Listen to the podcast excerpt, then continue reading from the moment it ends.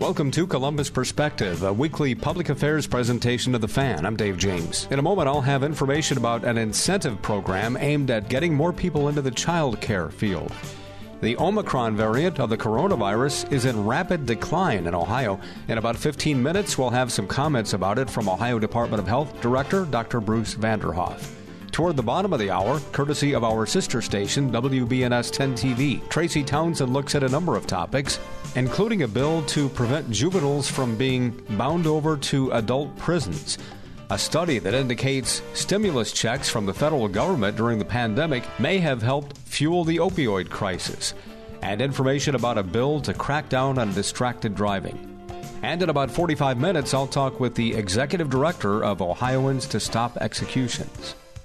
First up on Columbus Perspective on the phone with me, Eric Karolak, who is the CEO of Action for Children here in Columbus. How are you? I'm well, Dave. Thanks for talking to us. What is Action for Children? Action for Children is the child care resource and referral agency for Central Ohio. We serve parents, early childhood educators, and child care programs in Columbus, Franklin County, and the six surrounding counties of Central Ohio reach about 9,000 adults uh, and 50,000 children through our programs every year. Wow. And how long has it been around? We're, we're heading into our 50th anniversary year. Wow. It's just, just nearly 50. And where does the funding come for the programs? Well, we receive funding from a variety of sources. Some government, both at the state and local level. We have uh, some federal work as well. And then a lot of support from the community, from foundations, uh, individual donors, um, it's a mix of funding sources. Okay, and there's a, a, program that's getting underway to incentivize more people to get into childcare. That's uh, pretty impressive. Yeah, we're really eager to uh, to share news about the launch of this program. It's a signing bonus program that is now available. Um, we're offering 500 individual $1,000 signing bonuses for eligible childcare positions that are open in Franklin County. And that's made possible through funding from the city of Columbus and is now available to our child care programs and providers. And this is something I'm guessing that maybe is always of concern, but has especially been of concern during the pandemic. Yes, and it has it has worsened. I don't think it'll come as a surprise to many of your listeners, uh, especially those with young children or uh, with uh, grandparents who, who have young kids in the family, that it's been very difficult uh, in childcare in the, the time period of the pandemic. We know from our own data that um, well over half of childcare programs are reporting staffing shortages. Um, almost two out of three programs is waitlisting children, so they're not able to take new children to serve families because they're short staffed. Um, I spoke with a a child care provider just this morning, a five star center, highly regarded person who was really grappling, struggling because she cannot fill positions. She has two open classrooms, and young children are missing opportunities because she does not have the staff to to serve them in those classrooms. And it shows how complex everything is because I'm guessing that that staffing shortage is one of the reasons why there are staffing shortages in so many other positions as well. Yes, this is the workforce the rest of the workforce depends on. If you don't have childcare, safe, reliable, uh, affordable childcare, you can't go to work. It's as simple as that. If you have young children, you need childcare just as much as everyone needs roads or schools to be able to go to work and to keep our businesses and society running. Uh, this is vital right now. And, and of course, it's right now, because enrollment is low, because the staff is not available and their programs aren't able to enroll as many children, revenue is down. And so the child care sector is really hurting. Um, in our most recent uh, report, significant numbers. One in five, most child care providers said they weren't sure they could hang on for another three months. So we need to be able to help them turn the corner to be able to be more competitive and recruit the labor market. And that's what these signing bonuses are designed to do. Talking with Eric Karolak, he's the uh, CEO of Action for Children. How many agencies are there in Franklin County or in Columbus to serve kids? Yeah, in, in the central Ohio region, there are about 1,200. In Franklin County, about 800. Has there been uh, a problem with some of them just permanently going out of business during this pandemic? Yes. In, in, as I said, in, in Franklin County, there are about 800 child care providers. Some are child care centers, some are licensed family child care homes in our neighborhoods. And uh, since February of 2020, uh, the last pre pandemic month, uh, Franklin County has lost about one in six child care programs in that time period. Wow. So this has been a very serious crisis for child care. And as I said, you know, families and businesses, uh, their employees, rely on child care. It's really important that we we we invest in this sector to uh, to pave a path forward for our recovery and success down the road. So, as you mentioned, 500 individuals will get $1,000 signing bonuses, and then there's uh, there's other incentives coming down the pike for families that get involved, right? Right. Our local government here in Franklin County is really coming together. The city and the county are working close to develop a set of solutions that will help uh, child care programs and the families that and businesses that rely on them. The next thing that's ahead is a child care affordability scholarship that will be coming out in a few weeks. So we'll have another opportunity to chat about that. But the first thing we have out are these 500 signing bonuses to help staff up those child care programs. Uh, to attract folks folks back into child care and to bring them into child care if they've not worked in this field before. And an agency can offer these uh, more than one uh, to get more than one employee, right? Right. Um, our data shows that about 90% of the open positions are in programs that have six or fewer openings. And so we are allowing, offering these signing bonuses, uh, up to six of these signing bonuses per licensed provider. And um, what will actually occur, of course, is w- what the provider needs in terms of uh, their staffing. So if they have only one or two open positions, uh, we can offer up to six per per program. And how do these agencies, these child care providers, uh, find out more about this, and how do they go about doing it? Well, the easiest way to do that is to visit the Action for Children website, which is actionforchildren.org. All words, nothing terribly exciting about that. And uh, you'll be able to see from there um, the information about the program and and also how to, to go about applying.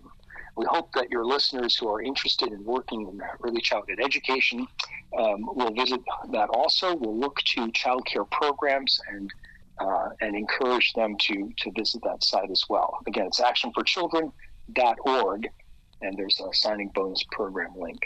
How long is this available, and uh, do you expect all 500 of them to be uh, taken advantage of? program is open until the funding runs out, and we are very confident um, that the these scholar these signing bonuses will be fully utilized. Um, about a year ago, when the pandemic was reaching its first anniversary, uh, our team uh, looked at data from the childcare sector, and we estimated that a, nearly a thousand positions were open throughout our region now. And so um, we think that there's uh, plenty of opportunity to use these scholar these signing bonuses, bonuses to uh, attract, to help providers attract uh, workers to uh, childcare and to help staff those classrooms and family childcare homes. Eric Karolak, he's the CEO of Action for Children. Any other aspects of your agency and what's going on as the pandemic uh, hopefully begins to fade away, although we've kind of been here before, so we don't know. Uh, anything else going on you want to talk about? Well, you know, I, I, I hear you. This there's a certain amount of pandemic fatigue uh, right? We are all, uh, we've been at this now, uh, finishing up almost two years. Um, one thing that has really struck me is that uh, this is a complex issue and a complex series of events that are uh, affecting our community in a host of ways. And um, in the case of childcare, you know, what happens to a childcare program affects parents and families and vice versa. And, and employers get caught up in that as well. There's a uh, an ecosystem among those three that is critical. So when the child care program can't staff and can't enroll children, it can't bring in the revenue. It's it's that much harder for it to stay open and be available for uh, working parents. And if working parents don't have access to that vital support, uh, they're not going to be able to be as successful in the job market. we are seeing crazy experiences on in the labor force participation rates of men and women that are absolutely af- affected by women's uh, disproportionate access to uh, uh, uh, expectations around child rearing and, and their access to child care. And if families aren't able to get that child care, they're not able to go to work, businesses have fewer workers to rely on. And right now, with the labor market the way it is, the last thing our local economy needs is another barrier to employment and growth. So the interconnectedness of what a provider experiences and what a family experiences what an employer experiences is just can't be overlooked. This is the first of a set of steps to try and address that in, in this moment of crisis. And um, again, we're, we're very eager to make sure that those 500 individuals are able to step forward and benefit from the $1,000 signing bonuses. You know, it's funny. I hadn't really thought about it before, but the pandemic and, and virtual learning and uh, meetings uh, by Zoom and all that, you know, the business traveling is way down because it just isn't as necessary as it was before. And yet, childcare is the one, seems to be the one area where down to the bones of it is is something that you, you just can't do virtually with a child. Right, especially for very young children. And so for parents of uh, infants and toddlers, young children, uh, three-year-olds. If if you don't have access to childcare, you're you know this is the United States. We also don't have much in the way of paid family leave, especially for occupations where most people are concentrated. If you don't have access to reliable, affordable childcare, you are at a major disadvantage in the workforce. Um, we, that's part of the reason we see that women's participation in the workforce is lagging men's now by one of the largest gaps it's ever been. I think it's 12% of the last um, uh, monthly data showed that uh, they're participating at 12% less than men were in the workforce. And, and it's a function of the challenges that childcare is, is facing right now.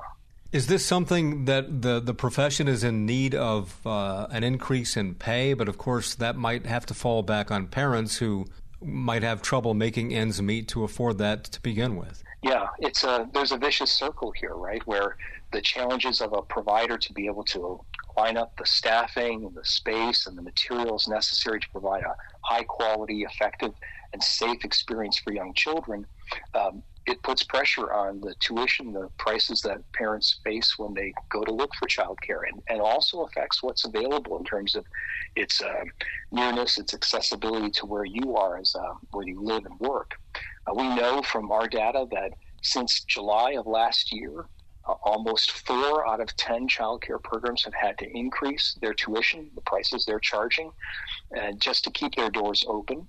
And, um, and so this is a, a real challenge for families, for child care programs, and of course for all of the rest of us who are relying on them. And unfortunately, this, I guess, becomes a political football, just like healthcare funding. Well, you know, there is broad bipartisan support for child care and early learning. Despite that support, it has been hard to get the two sides uh, to come together on specific proposals. Uh, but there is some relief funding. Um, our local governments are looking to direct that into childcare, and that's a positive. The state has some uh, relief funding that came through the American Rescue Plan Act, and we all have our eyes uh, set on the Build Back Better program that Congress is considering. That would be a real game changer. It would it would provide every family with a guarantee for childcare to keep cap the cost of childcare that they would face, no matter who you are, what your job is, and where you live. And that would be an enormous benefit for all families, all children, all employers to uh, have access to a program like that. In the meantime, we're doing the best we can with what we've got, which is uh, resources beginning now for these signing bonuses, some additional resources for uh, uh the scholarships that are coming, and, and of course the grants that are going to providers through the state. Well, these staffing shortages that are happening across the board, you know, I mean, just, just in the last week, we've done stories about the shortages for snowplow drivers, even volunteer firefighters. I mean, it's just running the gamut these days, and I think childcare plays a huge role in that. It, it, it, does. And it's part of the reason that local government has identified this as a crucial area to invest in is that all of those other occupations rely on childcare for a chunk of their workforce to be able to show up. And so helping remove, address the childcare barrier for employees is a, a vital step for making sure everybody has as a, a, good a chance as to participate in the workforce and to and to be there for employers as possible. Talking with Eric Karolak, he's uh, the uh, CEO of Action for Children. Uh, Eric, as we wrap up, can you again mention this incentive program, who it's for, and how folks can find out more info? Yeah, uh, the incentive program offers uh, 500 individual $1,000 signing bonuses for eligible open childcare positions in Franklin County. So if you're interested in coming back to childcare or exploring this work, this is the time to do it. The bonuses are available to eligible professionals who apply uh, for and secure positions through participating child care programs. And those child care programs can apply for this funding through Action for Children at our website, actionforchildren.org. Now, I think uh, an important thing to emphasize with this program is that this work is really vital work. It's necessary for young children, the workforce of the future, and it's necessary for the workforce of today to help parents be able to participate in the workforce. Uh, and so it's just vital. This is work that is not babysitting, it's brain building. It's critical work that takes skill and deserves our respect, our recognition, our reward. And that's what those signing bonuses are attempting to do to help childcare programs be able to compete in the labor market a little better uh, than they currently are. Eric Karolak, CEO Action for Children. Thanks so much for your time today. Good luck with this. You're welcome, and thank you.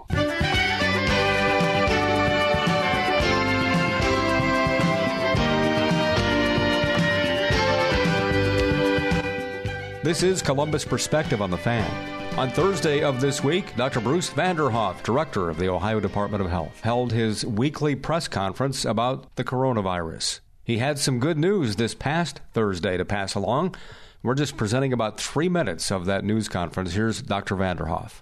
Two weeks ago, I shared the good news that COVID 19 cases and hospitalizations in Ohio had dropped significantly. And today, I'm happy to say that those downward trends have continued. In the heart of the Omicron surge in January, Ohio at times experienced more than 20,000 new cases a day.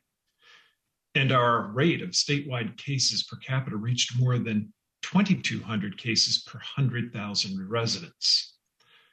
Today, those numbers have fallen dramatically.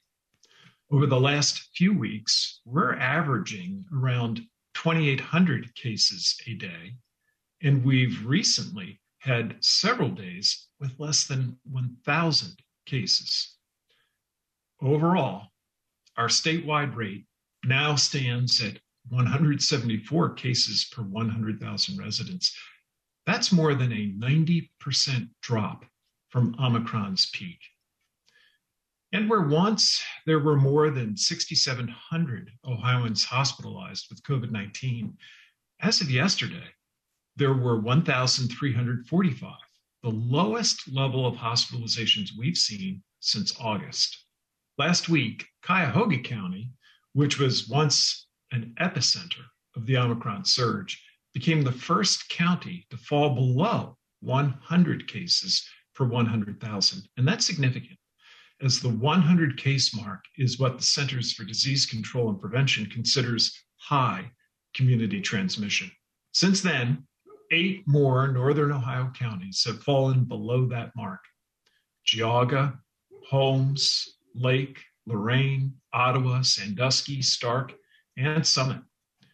As you recall, northern Ohio was the first and hardest hit area during the Omicron surge, right on the heels of the Delta wave. This is all wonderful news, and it's a welcome relief for us. It may be especially meaningful for those in our hospitals who've been working so hard now for nearly two years. Let's keep in mind, however, that while we are steadily headed in the right direction, Omicron is not quite done threatening us yet. The fact is that COVID 19 is still a real presence in Ohio. And as much as we look forward to declaring that we're in the all clear, the data still point toward caution and tell us we're not quite there yet. As we move forward, then, it will be vitally important that people make informed decisions when it comes to prevention and mitigation, especially considering the COVID 19 rates in their community, since those rates currently vary substantially from community to community. Dr. Bruce Vanderhoff, Director of the Ohio Department of Health. Hello, I'm Todd Markowitz, Vice President and General Manager of Radio Ohio, which owns 97.1 The Fan. We're an equal opportunity employer dedicated to providing broad outreach efforts regarding job vacancies within our company. We seek the help of local organizations in referring qualified applicants. Organizations that wish to receive our vacancy information should send their request to the attention of Human Resources, Radio Ohio, 770 Twin Rivers Drive, Columbus 43215. If you'd like to view our current job openings, please visit our website at 971thefan.com and thanks for listening. Columbus Perspective is a public affairs presentation of WBNS Radio. The opinions expressed on this program are those of its guests and do not necessarily reflect those of WBNS Radio, its staff, management, or sponsors. Courtesy of our sister station, WBNS 10 TV, here's Tracy Townsend from her Sunday morning public affairs program, Face the State. A new edition can be seen this morning at 11:30 on 10 TV. President Biden made a quick stop to the Buckeye State. What he had to say about a $1 billion investment in the Great Lakes. And did stimulus checks equal more opioid deaths? We take a closer look at a study by the Ohio AG's office linking those two situations. Thank you so much for joining us for Face the State this morning. I'm Tracy Townsend. The redistricting fight continues with lawmakers' third attempt at creating new voting maps. The Ohio Supreme Court previously rejected two different sets of legislative maps because of partisan gerrymandering. Now there are talks of the state having two primaries. A spokesperson for the Franklin County Board of Elections says that could put voters and candidates in a tough spot. We actually had the back and forth between sure. the commission and then the Supreme Court. Uh, you know, I think they're in round three um, you know, it can't go on forever. Uh, we, we don't know when the end date is, but uh, it, it, just it, it, can't it can't go on forever. So you know, we are certainly very hopeful uh, that they can get this thing uh, buttoned up and um, you know, approved, uh, you know, as soon as possible, uh, so that we could potentially, you know, have a primary, one primary in you know June, July, or potentially August. Um, you know, it takes about four weeks to uh, to get the ballot ready. We will keep checking in with the Franklin County Board of Elections on the status of the May primary. And of course, we will let you know if any dates change. President Joe Biden stopped in Lorain. He touted major infrastructure funding. We're announcing an investment of $1 billion. $1 billion from the bipartisan infrastructure bill. The funding will be used to clean and restore environmentally degraded sites around the Great Lakes, which is a major source of drinking water in the region. The funding bolsters an effort known as the Great Lakes Restoration Initiative that was launched back in 2010. This week's trip was the latest by the president to highlight the benefits of his $1.2 trillion infrastructure law. We're declaring gun violence a public health crisis. We will not wait for others to act. Columbus Mayor Andrew Ginther announced a new plan to fight back against gun violence. City leaders announced the formation of the Columbus Alliance Against Illegal Guns. Their mission is to demand what the mayor describes as common sense gun reform from the State House and Congress. The group will also form new initiatives to prevent gun violence, like the group violence intervention that will launch in March. The alliance is made up of people in the community, faith leaders, city leaders, and medical professionals, along with Representative Dontavius Jarrells to hear the stories of families who simply want action, who may not be able to embrace their loved one again, but they are using their voice to ensure that someone else can. That's the multi system approach we need to truly solve gun violence in this state and in this city. And I stand with our, our pastors, our city council, our Senate with Senator Hearcel Craig, the mayor's office, and every agency and entity and organization in between to ensure that we are building an Ohio that truly is saving lives. The Ohio House passed a bill that would allow police officers injured during a riot to be able to sue people or organizations that provided help to the rioters. Help could be things like providing lodging or transportation. That legislation also increases penalties for rioting and creates new charges for it. The American Civil Liberties Union calls the bill an extreme attack on free speech. The bill now heads to the Senate. When a child commits a crime, what goes into the decision of whether they are punished as a juvenile or an adult? An Ohio lawmaker is asking to rethink how we punish our state's youth by rethinking what's known as bindover laws. As 10 TV's Kevin Landers explains, one family believes if judges had more discretion, it may have saved their loved one's life. The woman that's about to enter your screen is going to show you a picture. This is his obituary. That's her brother Matthew. He was convicted at 16 years old of aggravated robbery. They sentenced him to the four years. And when he turned 18, they have a bind over law in place for um, for juveniles who commit felons. Natalie Aleem says when her brother went to prison, his life changed for the worse he was fighting a lot. From in juvenile, he wasn't getting into as much trouble as he was when he went to prison. There, he had to basically fight for his life. That's where he joined a gang for protection because there they just take advantage of young men. In Ohio, judges don't have the discretion to determine if a child should remain in juvenile detention or prison. It's what's called mandatory bindovers. This lawmaker wants to change that. If that judge determines that a child is better served in the juvenile system, our bill simply gives them the discretion to put them there. Representative Stewart says on a recent tour of Orient Prison, he was stunned at how many children were inside. He says it's time Ohio changes how judges determine which children are better suited for adult prison.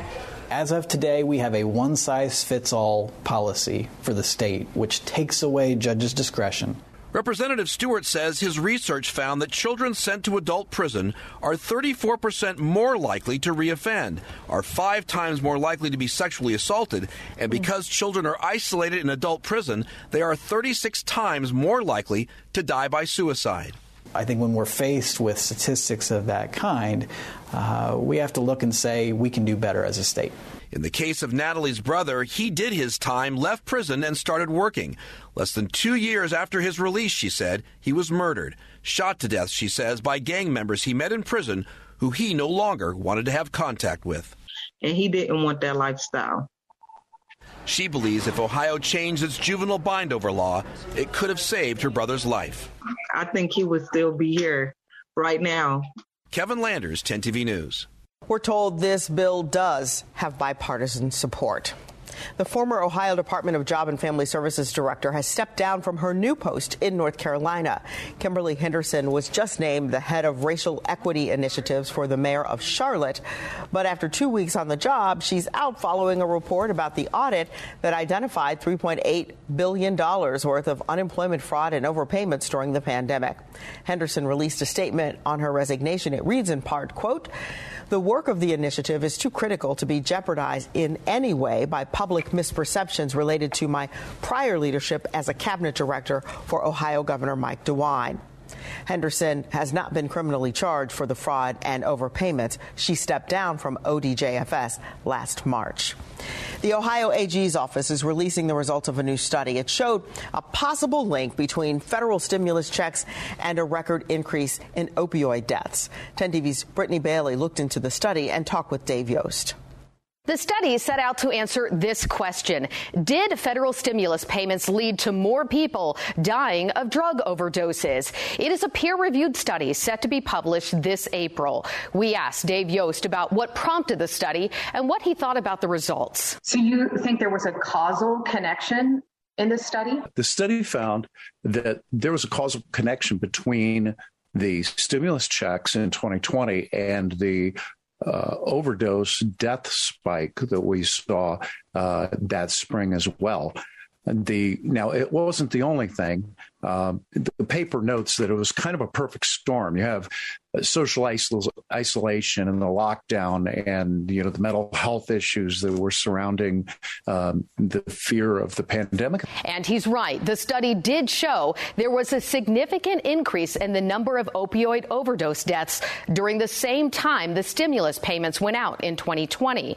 But the conclusion of the study notes the identified change point may refer to the timing of many factors not only the economic payments, and further research is warranted to investigate the potential relationship between the COVID 19 economic impact payments and overdose deaths. So the bottom line here is this study did find that the timing of the stimulus payments did overlap with an increase in opioid deaths.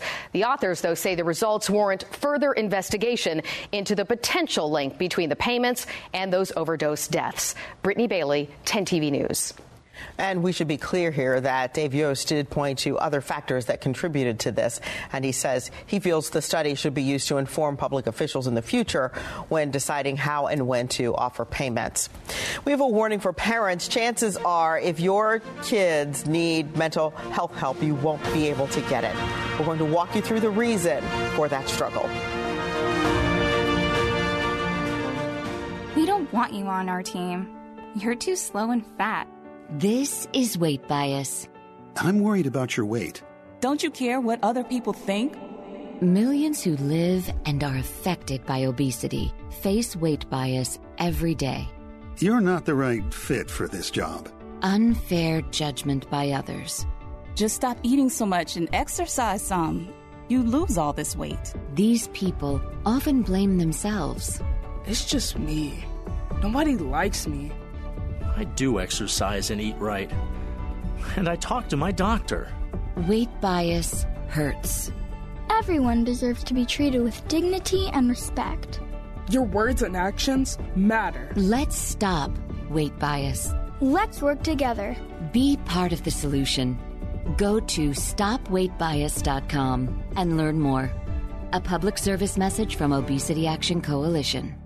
This is Columbus Perspective on the Fan. Back to Tracy Townsend, courtesy of 10 TV. The National Suicide Hotline number will change this year. An Ohio lawmaker behind the bill explains how.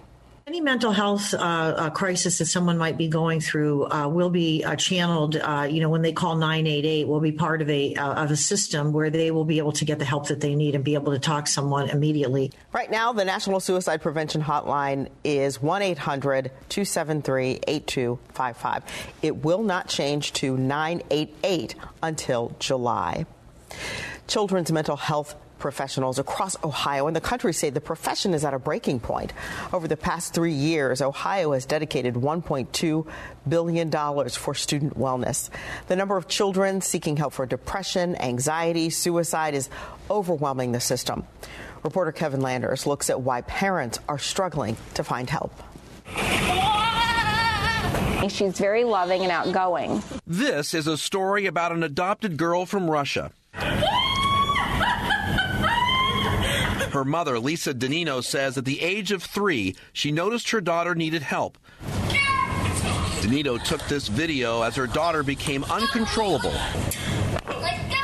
She's sharing it because this is what a lot of parents and children are dealing with.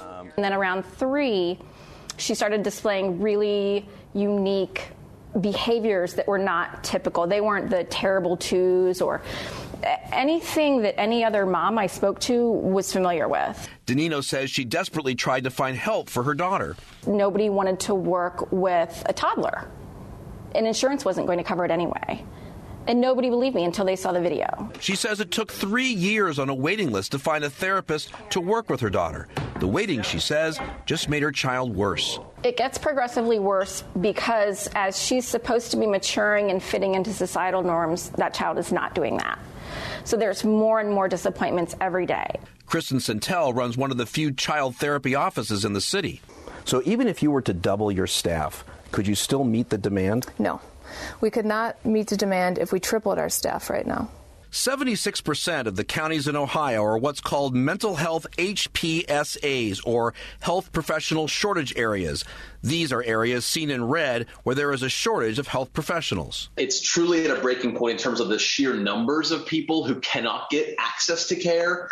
Jared Skillings is with the American Psychological Association. The wait lists for mental health clinicians across the whole country are absolutely out of control. Danino agrees. She says it wasn't until she had to call police because she couldn't control her daughter that she says she was able to move up the waiting list at Nationwide Children's Hospital. So, what does that tell you? I mean, was my child honestly going to almost have a police record before any therapist would talk to her?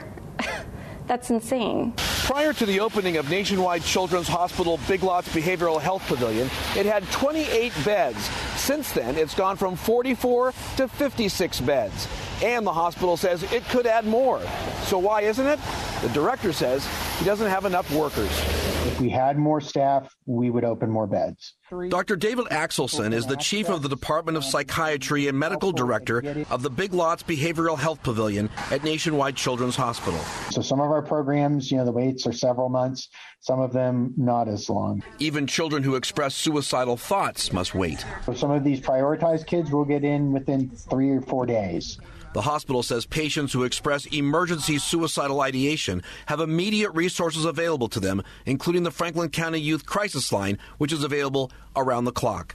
Dr. Axelson says since the pandemic, more kids are hurting. Depression and anxiety, at least, has increased significantly in our kids. But without more people to care for them, he says he's worried about what will happen. He says Ohio lacks child psychiatrists. Yeah, we're probably about four times lower than what we truly need. If we move this guy over here, Inside this private practice in Columbus, which specializes in child therapy, therapists say wait times are longer than they've ever been. if someone were to email me today, it would probably be about a year before I could see their kid.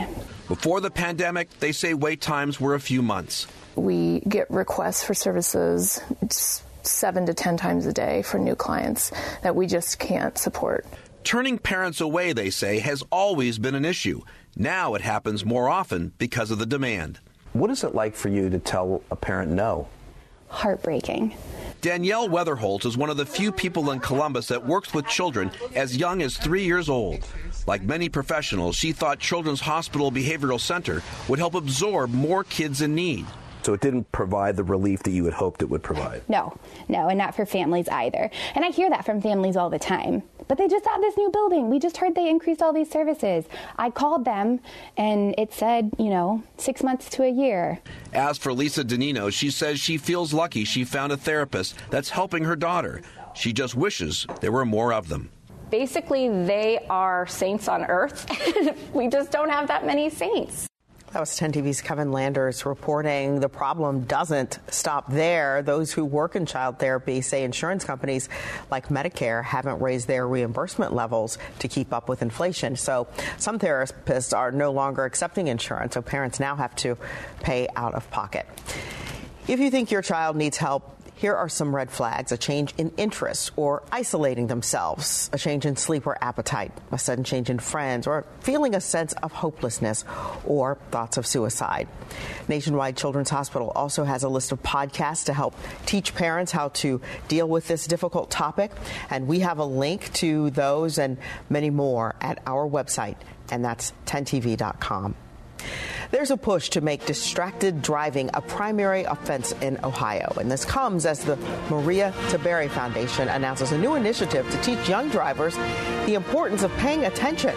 Dom is going to have that announcement after the break. Ladies and gentlemen, we have arrived in Philadelphia. Local time is 3:05 p.m. and the temperature is 67 degrees. At this time, you are now free to use your cellular devices. You know that feeling when you get to turn your phone on after the plane lands? You can have that feeling every time you drive. make sure your cell phone is stowed away whenever you are behind the wheel. Visit StopTextStopWrecks.org. A message brought to you by the National Highway Traffic Safety Administration, Project Yellow Light, and the Ad Council. This is Columbus Perspective on the Fan. Back to Tracy Townsend, courtesy of 10 TV. One Ohio lawmaker is trying to steer the state in a different direction. State Senator Michael Rulli announced his bill to make Ohio the next leader in electric vehicle manufacturing. The senator says this isn't just for consumers. We want to encourage growth in Ohio EVs with incentives, not only for regular consumers, but for people that are buying fleet vehicles. We want to capture the fleet market, whether it's just if you're UPS and you want to redo your, your vehicles, or whether maybe it's something like First Energy. No word just yet on how fast the Ohio lawmakers will move to get that piece of legislation through. We'll keep you posted. Right now, Ohio lawmakers are also talking about a bill to make distracted driving a primary offense. Under House Bill 283, holding a cell phone while driving would be illegal. This comes as 10 TV's Dom Tiberi makes a special announcement to help raise awareness about distracted driving. Hi, guys, and welcome to the Maria Tiberi Foundation Simulator Lab here at the Tolles Career and Technical Center. It's the first of its kind in the United States, and you know, we love this because all the kids here that go to Tolles will be required to take it. It's a 16 different lesson plans on here. Takes them about six and a half hours to go through it and uh, it's going to make them better drivers. We know it. Todd Hoadley is the superintendent, and Todd, I don't have to tell you, it's the leading killer car crashes are of kids age 8 to 24. And what we're doing here is we're trying to save lives. Absolutely, and not just the lives of our students here, uh, but also impairing or preventing the impact on their families. There's nothing worse, uh, Dom, as you know, just the experience of losing a loved one.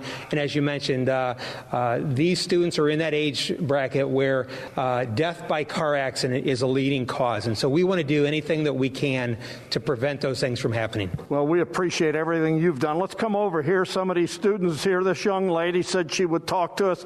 Tell everyone your name. My name is Jocelyn Krantz. What do you think of this? Uh, uh, what are you learning? It's six and a half hours. You're going to have to do it to, to graduate from here. I think it's a really good experience to learn how to drive ahead if you haven't got your drive ins. It's good for practice and it teaches you everything you need to know as well. You know, we're all about uh, saving lives, and, you know, moms and dads, they worry about you. do understand your parents worry sick about you behind the wheel, right? Yes, I do.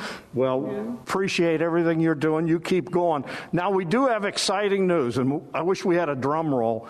This is the first of its kind in the United States, this school here, and we can't thank Tolles enough for being the first, but we're going to duplicate this. And within the next few months, we're going to be opening a new one. It's going to be located at the Eastland Career Center in Groveport, and we are just pumped as heck that we're going to be able to do this. And, you know, this is not a job, this is a labor of love. It is a mission for my wife, Terry, and I. As I said, as parents and grandparents, we should be screaming from the mountaintop that the leading killer of our kids is car crashes. We can't wait till this COVID is out of here because we're going to open this up here. We're going to open it up at Eastland. And uh, once again, the big announcement we're going to duplicate this. We're going to put a new one in at the Eastland Career Center in Groveport. We'll have two of them, first of their kind, and we want to keep going from there. All right, and you can learn more about Dom's mission to teach young drivers. Go to 10tv.com slash Maria's message. Cardiovascular disease is the number one killer of women and does not take into account whether they vote Democratic or Republican. The message for women, no matter how they vote, is to listen to your body. The American Heart Association held its annual Columbus Go Red for Women luncheon. This year's co-chairs, Ola Snow from Cardinal Health and 3rd District Congresswoman Joyce Beatty, who is a stroke survivor. Her message is that while so many women are in isolation, they're working from home or maybe in a hybrid situation, she says it's key for women to check on one another and to take your own health very seriously. I can't stress enough for people to listen to their body. We all know when we've had that extra cup of coffee because we were tired, or we all know when we'll say, just, just one more thing, just one more task to get done. Then I'm going to say to you, when you get to that point, say, let me set aside that task for now and do it hours later or the next day. It is so critical that we pay attention to what our body is telling us. Eat right, rest, have fun, and enjoy yourself. But most importantly, know that it's up to us to take care of us. And you can get started on this journey or get inspired with some new ideas at the American Heart Association's website, whether you're looking to mellow out or reduce stress or to get up and move to the groove at www.heart.com Org. Finally, this week on Face the State, President's Day, February 21st, our state, Ohio, is sometimes referred to as the mother of presidents, according to the State House Museum Education Center. Seven U.S. presidents were born in Ohio. They are Ulysses S. Grant, Rutherford Hayes, James Abram Garfield, Benjamin Harrison, William McKinley, William Howard Taft, Warren Harding, there's also William Henry Harrison, who was born in Virginia but then settled in Ohio and claimed Ohio as president. We thank you for being here, and we hope you will learn more about the presidents who claim our state as their own. Have a great week. That's again Tracy Townsend, courtesy of our sister station, WBNS 10 TV, from their Sunday morning public affairs program, Face the State. A new edition can be seen this morning at 11:30 on 10 TV.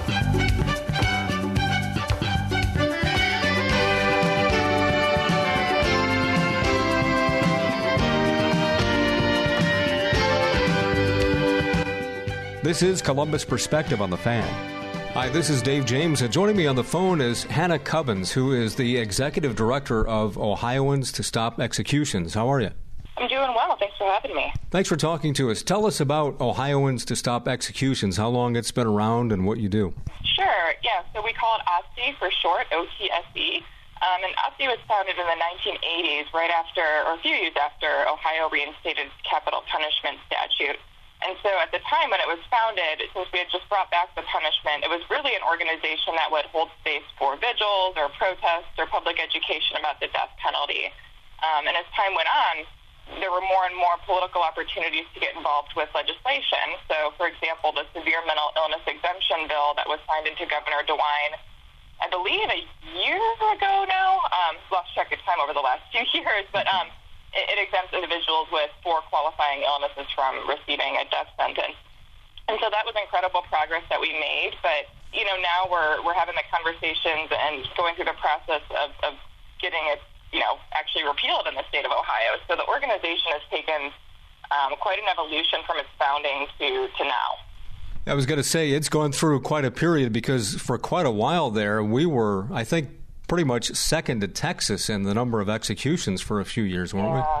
we? Yeah, we definitely earned our nickname as the Texas of the, of the North for a while there, but uh, we have not executed anyone since July of 2018. So we're coming up on four years um, this coming July, and we've seen Governor DeWine, you know, just repeatedly and consistently issue these reprieves of, of death days because, you know, in Ohio, there's no practical way to, to carry out executions right now.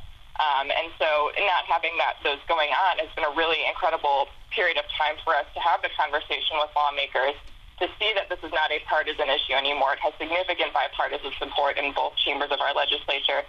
And we do believe that it's not if but when Ohio will, will repeal its death penalty. There's been a shortage of drugs because the pharmaceutical companies make those drugs for things other than executions and they want no part of it. I guess that's part of the reason, right? Yeah, that's correct. Yeah, so um, there's no no pharmaceutical company, even with the promise of anonymity, has been willing to come forward and provide those drugs. Correct. And it sounds like in some of the comments that the governor has made that, that he would sign legislation to abolish the death penalty in Ohio if it came across his desk. Yeah, I mean, I think, uh, you know, I can't pretend to know his heart and his mind, but I do think that, you know, he's made some very thoughtful comments about, you know, is this really a, a system that's keeping communities safe? Um, and, you know, these continuous reprieves, I think, could indicate, you know, optimism for us when, when these bills go through the legislature and make it to his desk. Absolutely. And other states have been doing it, right? Yeah, so about half of the country has their criminal justice systems functioning just fine without the death penalty. Um, we have 23 states that have that repealed the death penalty, and we have three that have had, you know, uh, moratoriums issued. And of the states that still have it, only a third of them, is, uh, or a third of them, excuse me, have not used it in over a decade. So we've consistently seen the use of the death penalty declining across the nation, and it's really just starting to be concentrated in these in these southern states. Um, and it's, Ohio is just part of this trend of conservative states like Utah, um, Wyoming, uh, Florida, even that are having the conversations about repeal. So. Uh, we're really optimistic about Ohio's chances of getting rid of this system. Like I said, it's, it's not if, but when. And you mentioned the word conservative, and I wanted to bring that up uh, because uh, this is an interesting topic. The actual support of executions, is it a left or right issue, or does it go deeper or different mm-hmm. than that? No, so that was a, it's a very common misconception, and it's, it's one that I held before I got into the work that conservatives are, you know, tough on crime, pro death penalty, and, and progressives are, are, are the opposite. But when you have the conversation with conservatives, particularly in Ohio, you know, Ohio is a pro-life and fiscally conservative state, right? And, and, and the death penalty doesn't align with either of those values. It, so what I've seen in these conversations is that the left, the right, everyone in between, libertarians, I, I don't know, Green Party members, like all of these people in these, from these different groups can look at this system and see it for what it is which is an irreparable system that wrongfully convicts people with, you know, alarming regularity. It traumatizes victim family members, and it costs taxpayers millions of dollars without actually keeping communities safer. So it's been really encouraging to work on an issue like this because we're so politically divided on just about everything as a state and as a nation, right? And this is the one issue that we've just seen everyone kind of gather around and say, hey, this is broken, let's do something about it. Yeah, it, you know, it seems like if you just take the, the very notion that a government would have the power to kill its own citizens for any reason just seems unbelievably mm-hmm. radical. Yeah, you know, we're the only westernized uh, democracy that still has the death penalty, right? You know, every other nation has, has abolished it. So we're kind of in the ranks with, with countries like China and, and Iran at this point. So that's an, you know, that's an argument that has really resonated well with particularly more libertarian leaning folks, you know, pro limited government. And this is, you know, antithetical to that very principle of limited government because I, I see it, in my opinion, as like the biggest form of overreach, right? Deciding who lives and dies. Talking with Hannah Kubbins, she's the executive director of OTSE, Ohioans to Stop Executions. Are there any groups in Ohio or, or a group of legislators who are passionate about keeping the death penalty? No, you know, in most state campaigns, um, and Ohio is not the exception, we, we don't really see a lot of opposition. We, you know, the, the we see opposition from prosecutors or prosecuting attorneys associations, but it, there isn't a whole lot of support to, to keep this, especially when, when folks are presented with the option of life without the possibility of parole, because that's exactly what it means. It is life in prison without the possibility of parole. And so once they're presented with that option or, or other ways to, uh, you know, deter and prevent violent crime, the death penalty really wanes in popularity. Yeah, jurors in uh, recent years have really uh, latched onto that much more than recommending the death penalty. Absolutely, and you know, a lot of the times when we when we talk to people who are supportive of it, they say, "Well, we need it for the worst of the worst, or these high-profile cases," and they're absolutely correct. We're seeing juries more and more uh, recommend life without parole than a death sentence. And one of the other problems with it is uh, if you get a particularly brutal murder, the worst of the worst type case, if that happens in a big city, in a big county that has the resources to go for a, an expensive trial to put somebody like that to death, that may not happen in a rural county where your chances of being sentenced like that would be lower, which just inherently seems unfair. Well, yeah, and you know, there's a reason the Supreme Court of the United States outlawed it in the 1970s, and they did this because it, they saw it as a violation of the Eighth Amendment, which is obviously, you know, cruel and unusual punishment, right? But they, they outlawed it on the basis of the unusual application. Uh, the death penalty is very arbitrary based on race and place. And exactly what you said, some rural counties may see, you know, an identical horrific crime, and, and I want to be clear, all, all murder and, and homicide is heinous. I, I, for me, there is no worst of the worst because all murder is, right? Um, but you'll see an identical crime in a rural county versus a more um, populated county, and you'll get death, and you're more likely to get death in the county that can afford it. And so, if we're talking about an equitable justice system, the death penalty isn't doing it. Just with with that example, and there are you know dozens of other reasons why it's inequitable as well. And you've also got uh, you know just the the fact that the county prosecutors who might score votes by putting somebody on death row is, is an elected official. Correct, yeah. So I always tell folks when they want to learn more about this issue and make a difference to really pay attention to your local prosecutor's races. I don't think a lot of people know that it is an elected position, right? Um, but if you want to be part of, you know, meaningful criminal legal system reform, that's definitely a race that people need to pay attention to. Talking with Hannah Kubbins, Executive Director of Ohioans to Stop Execution. Do you have any kind of a time frame or, or, or even like a prediction of what might happen with executions in Ohio down the line? You know, I think we have seen our last execution in Ohio. Um, I, I do think that's that's what we're looking at right, right now. And as I've said, you know, two other times before, like a broken record, it's not if but when. We have these two bipartisan bills that are making their way through their respective chambers right now, and the House bill is, is looking like it's really picked up some momentum. Um, we're hoping to see some additional hearings happening. I don't love to hypothesize about timeframes, especially with the legislature and you know all the other priorities they have going on with redistricting um, and all the other priorities they may have. So I do think that Ohio will be a death penalty free state in the next you know three years at most. Uh, we've made a lot of progress in the last General Assembly, and it's been really encouraging to see people move on this issue. And the governor keeps uh, executions that, that are coming around for their schedule to be carried out. He's delaying them again years down the road anyway, so it's not likely to happen soon.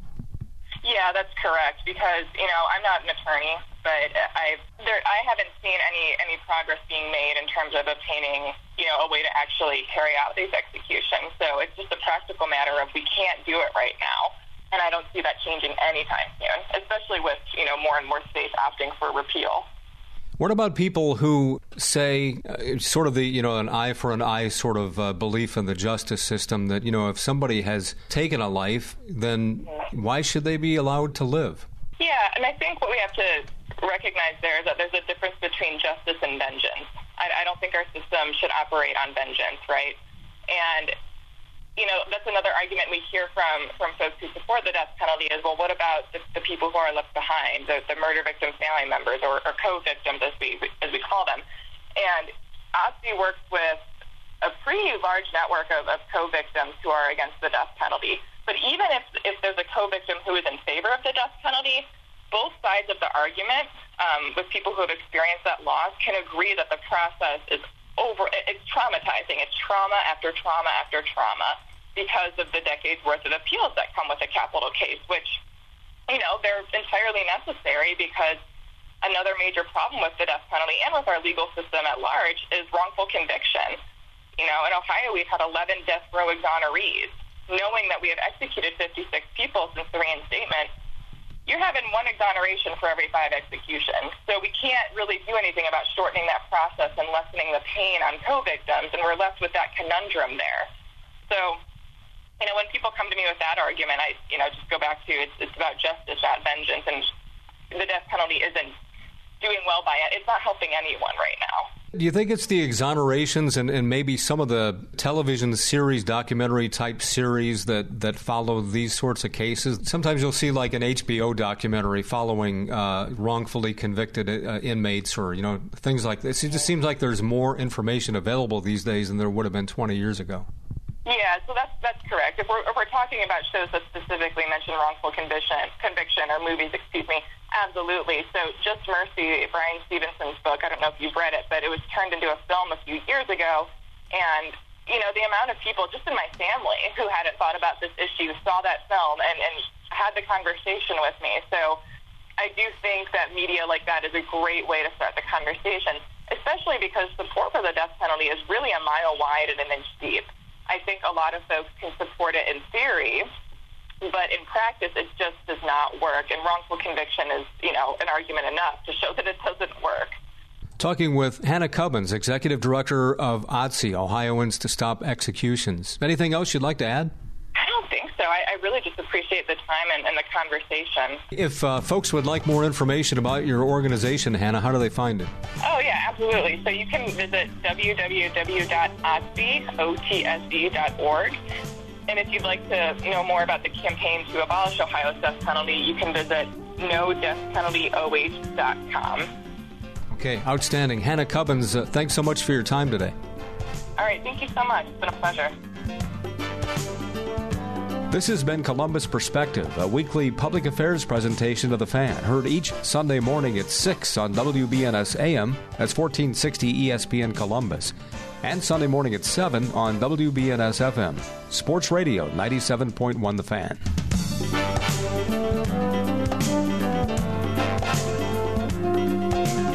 Join us again next Sunday for Columbus Perspective.